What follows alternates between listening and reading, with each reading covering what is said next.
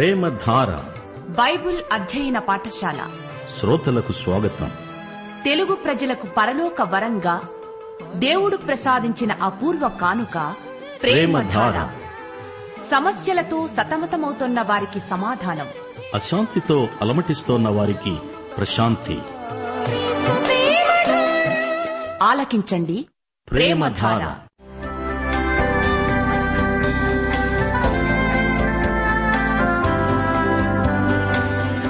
యేసుక్రీస్తు ప్రభు దైవత్వాన్ని ఆయన ఔన్నత్యాన్ని ప్రధాన యాజకత్వాన్ని ఆయన చేసిన బలియాగాన్ని ఆయనతో విశ్వాసులకుండే సంబంధాన్ని వివరించే పత్రిక హెబ్రీలకు రాసిన పత్రిక.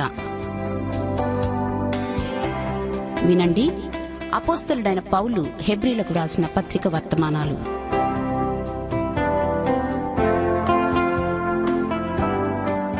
ప్రియ శ్రోతలు ఈరోజు మీరెలా ఉన్నారు? మానసికంగా ఆధ్యాత్మికంగా మీరంతా కుశలమే గదా? ఇంటిలిపాది సుఖ సంతోషాలతో కుటుంబాలుగా కలిసిమెలిసి ఉండాలని దేవుని చిత్తం. అపుస్తుడైన పౌలు రాసిన ఉత్తరాలలో ఒకచోట రెండు మాటలు ప్రయోగించాడు. వాటిని మనమెన్నడూ మరిచిపోలేము. కార్యసిద్ధి క్రియాశక్తి. ఈ రెండిటి పొందిక ఎంతో అందమైనది. ఆనందవర్ధకమైనది. కొలసీ పత్రిక మొదటి అధ్యాయం ఇరవై తొమ్మిదో వచనంలో పౌలన్నాడు నాలో బలముగా కార్యసిద్ధిని కలుగచేసే ఆయన క్రియాశక్తిని బట్టి నేను పోరాడుతున్నాను ప్రయాసపడుతున్నాను. రక్షణ నా కోసం నీ కోసం దేవుడు చేసిన పని. అయితే దేవుని కోసం నీవు చేసే పనికి బహుమానం. దేవుడు మనలను క్రీస్తు చేసిన పనిని బట్టి రక్షించాడు. మనిషి దేవుని కోసం చేసే పనిని బట్టి బహుమానాలు పొందుతున్నాడు. మళ్ళీ చెప్తున్నాము నీవు దేవుని కోసం చేసే పనికి దేవుడు నీకు బహుమానమిస్తాడు కాని ఆ పని దేవుడు నీకోసం చేసే పనికి ప్రత్యామ్నాయం కాదు. మనలో బలముగా కార్యసిద్ధి కలుగచేసేది ఆయన క్రియాశక్తి మాత్రమే. రండి ప్రార్థన చేసుకుందాము. కృపాసత్య సంపూర్ణుడా మా పరమ తండ్రి పరలోక సింహాసనాసీనుడా జీవాధిపతి నీకు మా హృదయపూర్వకమైన కృతజ్ఞతాస్థుతులు నిన్ను స్తుతిస్తున్నాము. నీ నామము మహాప్రభావము గలది. నీ నామమందు విశ్వసించిన వారందరూ నీ బిడ్డలవుతారు. నీ నామమున నీ బిడ్డలు ఎన్నో ఘనకార్యాలు చేయగలరు. నీవే వారి చేత చేయిస్తావు. నీ ప్రియకుమారుడైన యేసుక్రీస్తు నామము రక్షించే నామము. మమ్ములను సంరక్షించే నామము. నీ పేరు పెట్టబడిన నీ ప్రజలము నీ రాజ్య పౌరులము నీ కుటుంబీకులం. నీ చిత్తము మాకెంతో ముఖ్యం. నీ చిత్తమును బట్టి మేము పరిశుద్ధపరచబడుతున్నాము. నీ చిత్తము నెరవేర్పునకు ఈ లోకంలో ఎన్నో ఆటంకాలున్నాయి. వాటిని ప్రార్థన బలంతో మేము తొలగించగలం. నీ చిత్తం నెరవేర్చడం నీ పని మేము నమ్మకంగా చేసి ముగించడం అదే మా చిత్తవృత్తి. దేవా మమ్ములను మా శ్రోతలను మా కుటుంబాలను సందర్శించండి స్పృశించండి దీవించండి బలపరచండి. మాకు కావలసిన కృపాబలము ఆత్మశక్తి మాకు అనుగ్రహించండి దేవా. నీ రాజ్యము రాబోతోంది అది అక్షరాలా రాకముందే అది మాయందున్నది. విశ్వాసమును బట్టి మేము అందులో ఉన్నట్లే అనుభూతి చెందుతున్నాము. మమ్మలను కనికరించండి. మా శ్రోతలకు ఉన్న ఆధ్యాత్మిక భౌతిక అవసరాలన్నీ మీరే తీర్చగలరు. క్రీస్తునందే మా ఆత్మలకు తృప్తి. మా దేశమును దేశ ప్రభుత్వమును ప్రభుత్వ అధికారులను ఆశీర్వదించండి. దేశము శాంతి సౌభాగ్యములతో వృద్ధి చెందాలని ప్రార్థిస్తున్నాము. నేరములు దౌర్జన్యములు జరగకుండా అరికట్టండి. దేశమందలి మీ ప్రియ సంఘములను సంఘ పరిచర్యలను విస్తృతపరచండి. సైతానీయమైన అంధకార శక్తులను మీరు మాకిచ్చిన అధికారమును బట్టి గద్దిస్తున్నాము. నేటి వాక్య అధ్యయన ఆశీర్వాదాలు మాకందరికి మెండుగా దయచేయండి. యేసుక్రీస్తు వారి మహిమగల నామమున ప్రార్థిస్తున్నాము తండ్రి. ఆమెన్. సోదరీ సోదరులారా మీ బైబిళ్ళు తెరవండి. ఈరోజు మన పాఠం హెబ్రీ పత్రిక పదో అధ్యాయం పదకొండు నుండి ఇరవయో వచనం వరకు. పదకొండు పన్నెండు వచనాలు వినండి. ప్రతి యాజకుడు దినదినము సేవ చేస్తూ పాపములను ఎన్నటికీ తీసివేయలేని ఆ బలులనే మాటిమాటికి అర్పిస్తూ ఉంటాడు. ఈయనైతే పాపముల నిమిత్తమై సదాకాలము నిలిచే ఒక్క బలిని అర్పించి అప్పటి నుండి తన శత్రువులు తన పాదములకు పాదపీఠముగా చేయబడే వరకు కనిపెడుతూ దేవుని కుడిపార్శ్వమున ఆసీనుడయ్యాడు. యాజకులు దేవాలయములో పరిచర్య చేసేటప్పుడు కూర్చోకూడదు నిలిచి ఉండి సేవ చేస్తూ ఉండాలి. అయితే క్రీస్తు దేవుని కుడిపార్శ్వమందు కూర్చున్నాడు. జంతుబలుల విధానానికి ఇదే ముగింపు అని వ్యక్తం చేయడానికి ఆయన కూర్చున్నాడు. పాతగిలిన ఈ యూద మతాచారాల వైపు ఈ హెబ్రియులు మొగ్గు చూపుతున్నారు. మళ్ళీ ఆ వెనకటి విధానానికి వీరు వెళ్ళిపోతే అర్థమేమిటి? పాపక్షమాపణకు యేసు మరణ బలి చాలదనేనా? అది తప్పు అపచారం. యేసు కృపను నిరర్ధకం చేయకూడదు. యేసు చేసి ముగించిన బలికి ఎవరూ ఏదీ చేర్చకూడదు. దాని విశిష్టతను ఎవరూ ఎంతమాత్రమూ తగ్గించకూడదు. తిరిగి క్రియావిధానానికి ధర్మశాస్త్రపు కాడి కిందికి పోవటమా? అలా చేస్తే పరిశుద్ధాత్మను దుఃఖపెట్టిన వారవుతారు యేసు మరణము యొక్క ప్రాముఖ్యాన్ని తగ్గించటం మహాపచారం. క్రీస్తు బలి అసంపూర్ణమని ఎవరైనా అంటే అది తప్పు. అది సైతానీయమైన సిద్ధాంతం. యేసు శిలువ బలిని తప్ప మరే విధానాన్ని ఈ రోజున దేవుడు గుర్తించడు అంగీకరించడు ఆమోదించడు. యేసుక్రీస్తు శిలువ బలికి భిన్నమైనది దేవుని నీతికి దూరమైనది. విశ్వాస భ్రష్టత్వానికి అది మరో పేరు. అంతే. పద్నాలుగో వచనం. ఒక్క అర్పణ చేత ఈయన పరిశుద్ధపరచబడే వారిని సదాకాలమునకు సంపూర్ణులనుగా చేసి ఉన్నాడు. క్రీస్తునందు మనం సంపూర్ణులము పరిపూర్ణులము. ఇందులో ఏమాత్రమూ సందేహము లేదు. అయితే మనము పరిశుద్ధపరచబడుతూ ఉన్నాము. తన మరణ పునరుత్నముల ద్వారా మనం దేవుని దృష్టిలో సంపూర్ణులమే. అదే సమయంలో వారిని ఇహలోక యాత్రలో దినదినము పరిశుద్ధపరుస్తున్నాడు. దేవునికి మనతో ఎంతో పని ఉంది. ప్రతిరోజు మనల్ని పరిశుద్ధపరుస్తూ ఉన్నాడు. ఇది మన ఎదుగుదల ప్రక్రియ. మనం ప్రభువుకు విధేయులమై బ్రతకాలి. లేఖనము ప్రతిపాదించిన ఆధ్యాత్మిక విలువలను అమలుపరచాలి. మన జీవితంలోని ప్రతి విభాగంలో లేఖన ప్రమాణాలను పాటించాలి. క్రీస్తు యొక్క క్షమాశీలాన్ని గుర్తించి దాన్ని అన్వయించుకుంటూ ప్రవర్తించాలి. ఈ విషయమై పరిశుద్ధాత్మ కూడా మనకు సాక్ష్యమిస్తున్నాడు. ఎలాగనగా ఆ దినములైన తరువాత నేను వారితో చేయబోయే నిబంధన ఇదే. నా ధర్మవిధులను వారి హృదయమందుంచి వారి మనస్సు మీద వాటిని రాస్తాను అని చెప్పిన తరువాత వారి పాపములను అక్రమములను ఇకను ఎన్నటికిని జ్ఞాపకము చేసుకొనను అని ప్రభువు చెబుతున్నాడు. వింటున్నారా శ్రోతలు? దేవుడు మన పాపాలను ఎన్నటికీ జ్ఞాపకం చేసుకోను అంటున్నాడు. క్రీస్తునందు పాపక్షమాపణ ఎంత సంపూర్ణమో చూడండి. అలాంటప్పుడు ఈ హెబ్రియులు ఆ పాత బలి విధానంలోకి దిగజారడం ఎంత అవివేకం. విశ్వాసులమైన మనం ఈ రోజున దేవునికి ఎంతో కృతజ్ఞులం. మన పాపాలన్నీ గత పాపాలు వర్తమాన భవిష్యత్ కాలాలలో పాపాలు క్షమించే యేసు ప్రభువు ఈ రోజున మనకు ప్రధాన యాజకుడు. ధైర్యముతో నిరీక్షణతో మనము సమయోచితమైన సహాయము కోసమై దేవుని కృపాసనమును సర్వకాల సర్వావస్థలలో సమీపించగలం. దేవునికి స్తోత్రం. దేవుని కుమారుడైన యేసుక్రీస్తు మన పాపాలను క్షమిస్తాడు వాటిని జ్ఞాపకముంచుకోడు. వీటి క్షమాపణ ఎక్కడ కలుగుతుందో అక్కడ పాప పరిహారార్థ బలి ఇక ఎన్నడూ ఉండదు. పంతొమ్మిదో వచనం. సహోదరులారా యేసు మన కొరకు ప్రతిష్ఠించిన మార్గమున అనగా నూతనమైనది జీవము గలది ఆయన శరీరము అనే తెర ద్వారా ఏర్పరచబడినది అయిన మార్గమున ఆయన రక్తము వలన పరిశుద్ధ స్థలమున ప్రవేశించడానికి మనకు ధైర్యము కలిగి ఉన్నది.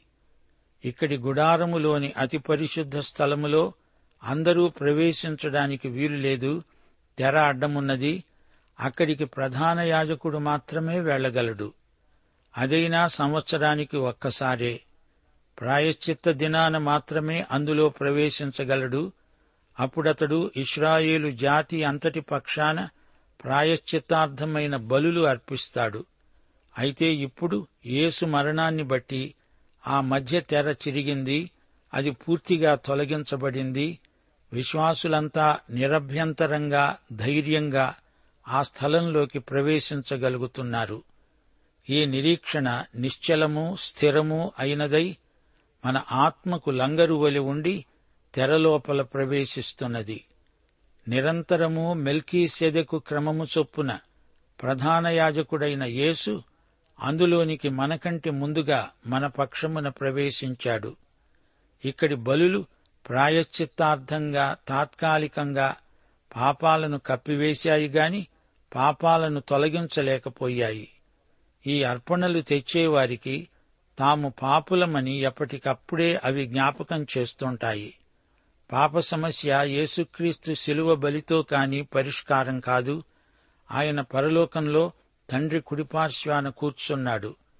ఎందుకు కూర్చున్నాడు? అలసిపోయాడా? ఇక నేనేమీ చెయ్యను చెయ్యలేను అని చెప్పి కూర్చున్నాడా? అలా కాదు. శాశ్వత కాలానికి సరిపోయే ఒకే బలి అర్పించి సమాప్తమైనది అని చెప్పి కూర్చున్నాడు. శత్రువులందరూ తనకు పాదాక్రాంతులయ్యే వరకు కనిపెడుతున్నాడు. నూట పదో కీర్తన మొదటి వచనంలో దేవుడన్నాడు నేను నీ శత్రువులను నీ పాదములకు పీఠముగా చేసే వరకు నా కుడిపార్శ్వమందు కూర్చో. ఇది యేసు ప్రభువు రెండో రాకడకు సంబంధించిన మాట. ఆయన ఎందుకు కనిపెడుతున్నాడు? ఇంకా అనేక మంది రక్షించబడవలసి ఉంది. అనేక బల్యర్పణలు చేయజాలనిది యేసుక్రీస్తు బలి ఒక్కటే చేయగలిగింది. యేసు మరణమే మానవతకు శరణం. రెండో దాన్ని స్థిరపరచడానికి దేవుడు మొదటిదాన్ని కొట్టివేస్తాడు.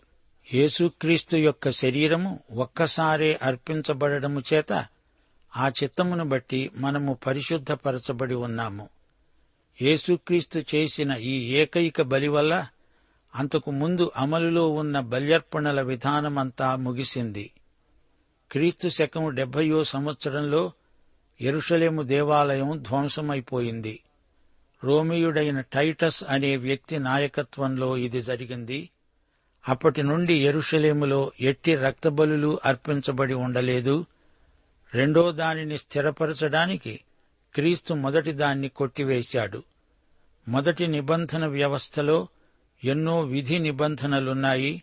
పాత నిబంధన ధర్మశాస్త్రీయమైనది బల్యర్పణలను గురించినది. దశాజ్ఞలు ఇంకా ఎన్నో ఆజ్ఞలు ధర్మశాస్త్రంలో ఉన్నాయి. మానవులకు మతం నచ్చుతుంది గాని ఆంతరంగిక ఉద్యమం వారికి ఇష్టముండదు. ఇది మానవ నైజం. అందుకే రెండు కొరింతి మూడో అధ్యాయం ఆరో వచనంలో పౌలన్నాడు ఆయనే మమ్మును కొత్త నిబంధనకు అనగా అక్షరమునకు కాదుగాని ఆత్మకే పరిచారకులమౌటకు మాకు సామర్థ్యము కలిగించాడు. అక్షరము చంపుతుంది గాని ఆత్మ జీవింపచేస్తుంది. అక్షరము అంటే ధర్మశాస్త్రమందలి ఆజ్ఞలు దశాజ్ఞలున్నవి అవి మరణాన్ని చూపుతాయి. ధర్మశాస్త్రం చంపుతుంది. ధర్మశాస్త్రం ఎవరినీ రక్షించజాలదు శిక్షిస్తుంది చంపుతుంది. ధర్మశాస్త్రం మనుషులందరినీ దేవుని తీర్పు కిందికి తెస్తుంది. పరిశుద్ధాత్మ బ్రతికించేవాడు మనల్ని నడిపిస్తాడు. దేవుని చిత్తం బయలుపరుస్తాడు. బలులు అర్పించే విధానం హెబెలుతో ఆరంభమైంది. ఈ విధానం యేసు మరణంతో ముగిసింది. వీటి క్షమాపణ ఎక్కడ కలుగుతుందో అక్కడ పాప పరిహారార్థ బలి ఇంకా ఉండదు. ఈ కొత్త విధానం యేసు మన కోసమై ప్రతిష్ఠించిన మార్గం. యేసు రక్తము వలన ఏర్పడిన మార్గం. పరిశుద్ధ స్థలంలో ప్రవేశించడానికి మనకు ధైర్యం కలిగింది. ధైర్యం అంటే మాట్లాడే ధైర్యం. తెర ద్వారా ఏర్పరచబడిన మార్గమిది. యేసుప్రభువు శిలువ మీద చనిపోయినప్పుడు మధ్య తెర చిరిగింది. దేవుని సన్నిధిలోకి నిరభ్యంతర ప్రవేశం. ఆయన శరీరము అనే తెర ద్వారా ఏర్పరచబడిన మార్గమిది. శరీరం. వాక్యమే శరీరము ధరించి మన మధ్య నివసించింది. ఈ శరీరం యేసు శరీరమే. యేసు రక్తము లేనిదే అందులోకి ప్రవేశము లేదు. యేసు అవతారము కాదు యేసు శిలువ మరణం మనకు మార్గం తెరిచింది. తెర చెరగటమంటే అది యేసు మరణమే. ఈ రోజున మనం దేవుణ్ణి ఆరాధిస్తున్నామంటే దానికి యేసు రక్తమే కారణం. యేసు జీవితం కాదు ఆయన శిలువ మరణమే మనలను ఆయన కృపాసనము వద్దకు తీసుకువెడుతుంది. ఇది నూతన మార్గము జీవ మార్గము తన శిలువ మరణం ద్వారా కొత్తగా ఏర్పడిన నూతన మార్గం. పాతకాలపు బలులు ఈ కొత్త విధానంతో పోల్చి చూస్తే ఎందుకు కొరగావు? యేసు మన పాపముల నిమిత్తమై సదాకాలము నిలిచే ఒక్క బలిని అర్పించాడు. యేసు బలి ఆయన సార్వభౌమత్వము గుర్తించండి. యేసు తానే బలి అయ్యాడు. ఆయన శిలువ బలి మహాబలి. యేసు బలిలాంటిది మరొకటి లేదు. యోహాను సువార్త పదో అధ్యాయం పదిహేడు పద్దెనిమిది వచనాలు. ప్రభు అన్నాడు నేను దానిని మరల తీసుకొనున్నట్లు నా ప్రాణం పెడుతున్నాను ఇందువలననే నా తండ్రి నన్ను ప్రేమిస్తున్నాడు. ఎవడూ నా ప్రాణం తీసుకోడు నా అంతట నేనే దాన్ని పెడుతున్నాను. దాన్ని పెట్టడానికి నాకు అధికారముంది దాన్ని తిరిగి తీసుకోవటానికి నాకు అధికారముంది. నా తండ్రి వలన నేనీ ఆజ్ఞను పొందాను. యోహాను సువార్త పదిహేనో అధ్యాయం పదమూడో వచనం. తన స్నేహితుల కొరకు తన ప్రాణము పెట్టేవానికంటే ఎక్కువైన ప్రేమ గలవాడు ఎవడూ లేడు. మానవుల పాపాల కోసం ఆయన బలి అయ్యాడు. యేసు మరణం హతసాక్ష్యం కాదు దేవుని కోపానికి ఉపశాంతి కాదు. మానవుల పాపాలకు యేసు బలి అయ్యాడనేది పరమసత్యం ఆయన ఇప్పుడు తండ్రి కుడిపార్శ్వమున ఉన్నాడంటే అది ఘనతను చూపుతుంది. ఆయన కిరీటధారి. ఆయనకే మహిమా ప్రభావములు చెందుతాయి. దేవుడు ఆయనను అధికముగా హెచ్చించి ప్రతి నామమునకు పైనామమును ఆయనకు అనుగ్రహించాడు. ఆయన మహిమా ప్రభావములతో కిరీటము ధరించినవాడు. విమోచకుని మహిమ వర్ణనాతీతము. ఆయనతో ఇక్కడ శ్రమపడిన వారు అక్కడ ఆయన మహిమను పంచుకుంటారు. ప్రతి విశ్వాసికి శిలువ ఉంది. దాన్ని మోసిన వారికి పరలోకంలో కిరీటం ఉంది. ప్రకటన గ్రంథం మూడో అధ్యాయం ఇరవై ఒకటో వచనం ప్రభు అంటున్నాడు నేను జయించి నా తండ్రితో కూడా ఆయన సింహాసనమునందు కూర్చుండి ఉన్న ప్రకారము జయించేవాణ్ణి. నాతో కూడా నా సింహాసనము మీద కూర్చుండనిస్తాను. దేవునికి స్తోత్రం. యేసు ప్రభువు పరలోకములో దేవుని ప్రక్కనే ఉండి కనిపెడుతున్నాడు. తన శత్రువులు తన పాదములకు పాదపీఠముగా చేయబడే వరకు కనిపెడుతున్నాడు. ఇంతకు యేసు ప్రభువుకు శత్రువులెవరు? తిరుగుబాటు చేసిన దేవదూతలు అవిధేయులైన మానవులు. యేసు వ్యక్తిత్వానికి యేసు సార్వభౌమతకు ప్రతికూలంగా పనిచేసే దుష్టశక్తులన్నీ యేసుక్రీస్తుకు శత్రువులే. ఆయనే వెలుగు సత్యం. చీకటి అసత్యం ఆయనకు విరోధమే. నిరంకుశత్వం ఆయనకు వ్యతిరేకమే. పాపం ఆయనకు శత్రువు. మరణం ఆయనకు వ్యతిరేకం. వీటినన్నిటినీ ఆయన తనకు పాదాక్రాంతం చేసుకుంటాడు. అంధకార శక్తులన్నిటిపై యేసుకే అఖండ విజయం దిగ్విజయం. త్వరలో చీకటి శక్తులు అంతరిస్తాయి. దేవుని రాజ్యం త్వరలో రాబోతోంది. యేసు ప్రజలకు నిత్య సువర్ణయుగం. యేసుక్రీస్తు కనిపెట్టి చూస్తున్నాడు. ఆయన తన తండ్రి కుడిపార్శ్వమున కూర్చుండి ఉన్నాడు. పాపక్షమాపణతో ఇక బలుల ప్రమేయం లేకుండా పోయింది. వీటి క్షమాపణ ఎక్కడ కలుగుతుందో అక్కడ పాప పరిహారార్థ బలి ఇక ఉండదు. ఇవి పాపములను ఎన్నటికినీ తీసివేయలేని బలులు. ఈ బలులు అర్పించేవారికి మనస్సాక్షిలో ఆత్మలో తాత్కాలిక ఉపశాంతే కాని సంపూర్ణ శాంతి ప్రాప్తించదు. సంపూర్ణ పాప క్షమాపణానుభూతి కలగదు. హృదయంలో పరిశుద్ధత పరివర్తన కలగవు. ఆధ్యాత్మికంగా కొత్తదనమేమీ కానరాదు. మనస్సాక్షి విషయంలో ఆరాధకునికి సంపూర్ణ సిద్ధి కలుగదు. ఈ కొత్త బలి ఏసే. ఆయనే మన పాపాలన్నిటికీ బలియాగం. శిలువ బలియాగం పాపాలను పరిహరిస్తుంది సంపూర్ణమైన శాశ్వతమైన పాపక్షమాపణ లభిస్తుంది. కీడును మేలుతో జయించే నీతి లభిస్తుంది. యేసు బలి విషయమై దేవుడిచ్చిన హామీ. వారి పాపములను వారి అక్రమములను ఇకను ఎన్నటికీ జ్ఞాపకం చేసుకోను. యషయా గ్రంథం యాభై ఐదో అధ్యాయం ఏడో వచనం. వారు దేవుని వైపు తిరిగిన ఎడల ఆయన వారి యందు జాలిపడతాడు వారు మన దేవుని వైపు తిరిగిన ఎడల ఆయన బహుగా క్షమిస్తాడు. రక్షకుడైన యేసుక్రీస్తు బలి ఒక్కసారే. అది మరల మరల అర్పించబడదు. రక్షణ మార్గం ఒక్కటే రక్షకుడు ఒక్కడే శిలువ బలియాగం ఒక్కటే. క్రీస్తు యొక్క బలి నిత్యత్వమంతటికీ సరిపోయే బలి సంపూర్ణ బలి సర్వసమర్థుడైన రక్షకుడు యేసుక్రీస్తు. ఆయనే మన ప్రభువైన యేసు. యేసు ప్రభు ఆరోహణం ఆయన మహిమ ప్రత్యేక ఆకర్షణలు. మెల్కీ సెదకు క్రమానికి చెందిన యాజకుడు గనుక ఆయన నిత్య యాజకత్వానికి హెచ్చించబడ్డాడు. నిత్య సార్వభౌముడైన యేసుక్రీస్తు పరలోకమందు దేవుని కుడిపార్శ్వమందు కూర్చుండి ఉన్నాడు. ఈ పాఠం ముగింపులో మా శ్రోతలకు అవసరమైన ముఖ్యాంశాలను పరిచయం చేయగోరుతాము. లేవీయ క్రమంలోని యాజకులు మానవులు బలహీనులు తిరిగి తిరిగి అవే బలులు అర్పించవలసిన వారు అయితే వీరందరికంటే క్రీస్తే శ్రేష్ఠుడు. క్రీస్తు యాజకత్వమే గొప్పది అన్ని కాలాలకు సరిపోయే బలి నిత్యత్వానికి కూడా సమగ్రమైన బలి యేసుక్రీస్తే. పరలోకంలో కూర్చున్న యేసు తన విమోచనాత్మక సేవకు అద్భుతమైన ఫలితాల కోసం కనిపెట్టి ఉన్నాడు. సర్వే సర్వత్రా శత్రువులందరూ ఆయనకు పాదపీఠమవుతారు. యేసు చేసిన బలిలోని సంపూర్ణ సిద్ధిని బట్టి రెండో నిబంధన స్థిరపడింది. మొదటిది కొట్టివేయబడింది. ఈ విషయమై పరిశుద్ధాత్మ కూడా సాక్ష్యమివ్వడం విశేషం. యేసు రెండవ రాకడలో ఇస్రాయేలు జాతీయ పరివర్తన ఇక్కడ చూపబడింది. అయితే ఈ నవనిబంధనాశీర్వాదాలు సంఘానికి ఇస్రాయేలుకు కూడా చెందుతాయి.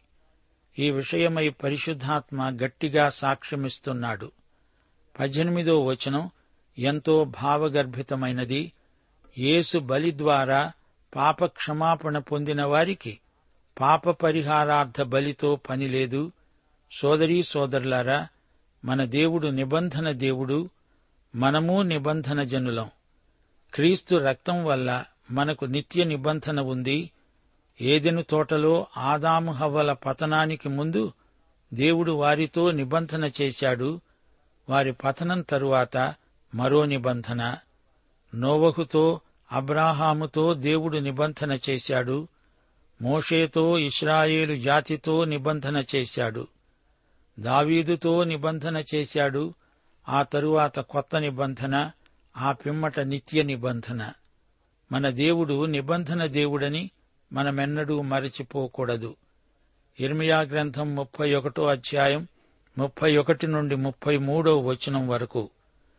ఇదిగో నేను ఇస్రాయేలు వారితోనూ యూదా వారితోనూ కొత్త నిబంధన చేసే దినాలు వస్తున్నవి. నేను చేయబోయే నిబంధన ఇదే. వారి మనస్సులలో నా ధర్మవిధిని ఉంచుతాను. వారి హృదయాల మీద దానిని రాస్తాను. యహోవా వాక్కు ఇదే. నేను వారి దోషములను క్షమించి వారి పాపములను ఇక ఎన్నడూ జ్ఞాపకము చేసుకొనను పాఠం ఇంతటితో సమాప్తం.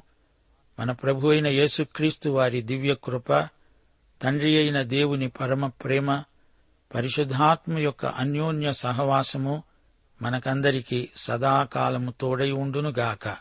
ఆమెన్. గెత్సేమనే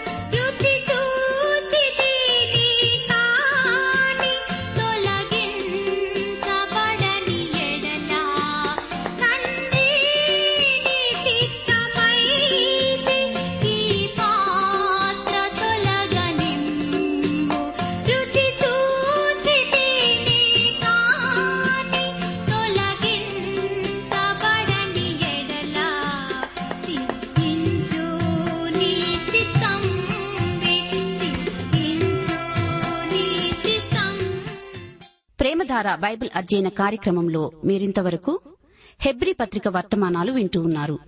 ఈ పత్రిక వర్తమానాలు మీ అనుదిన ఆత్మీయ జీవితాన్ని మరింత శక్తితో ధైర్యంతో సహనంతో కొనసాగించడానికి సహాయపడగలవని భావిస్తున్నాం. ప్రస్తుతం మీరు వింటున్న హెబ్రి పత్రిక ధ్యానాలపై ఎవరు గొప్ప అనే పుస్తకాన్ని సిద్దం చేస్తున్నాం. ఎవరు గొప్ప అనే ఈ చిన్న పుస్తకం ఈ సృష్టిలో అన్నిటికంటే సృష్టికర్త అయిన ప్రభు ఎలా గొప్పవాడో విషదపరిచి తద్వారా మీలో గొప్ప విశ్వాసాన్ని కలిగించడానికి ఎంతో సహాయపడగలదు. ఎవరు గొప్ప అనే ఇచ్చిన పుస్తకాన్ని ఉచితంగా పొందగోరేవారు? ఈ రోజే మాకు వ్రాసి లేదా ఫోన్ చేసి మీ పేరు నమోదు చేయించుకోవచ్చు. మా address Premadhara trans world radio India తపాలా సంచి నాలుగు సికింద్రాబాద్ ఐదు సున్నా సున్నా సున్నా ఒకటి ఏడు. మా ఫోన్ నంబర్ తొమ్మిది మూడు తొమ్మిది తొమ్మిది తొమ్మిది ఐదు రెండు ఐదు ఏడు సున్నా.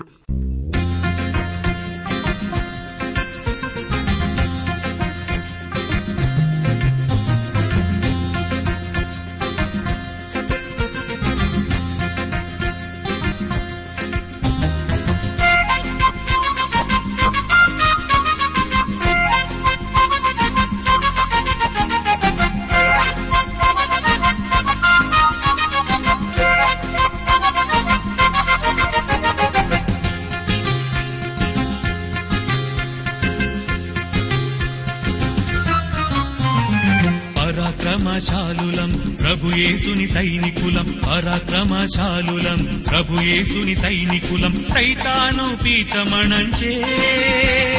సర్వాంగ కవచధారులం మేము సర్వాంగ కవచధారులం.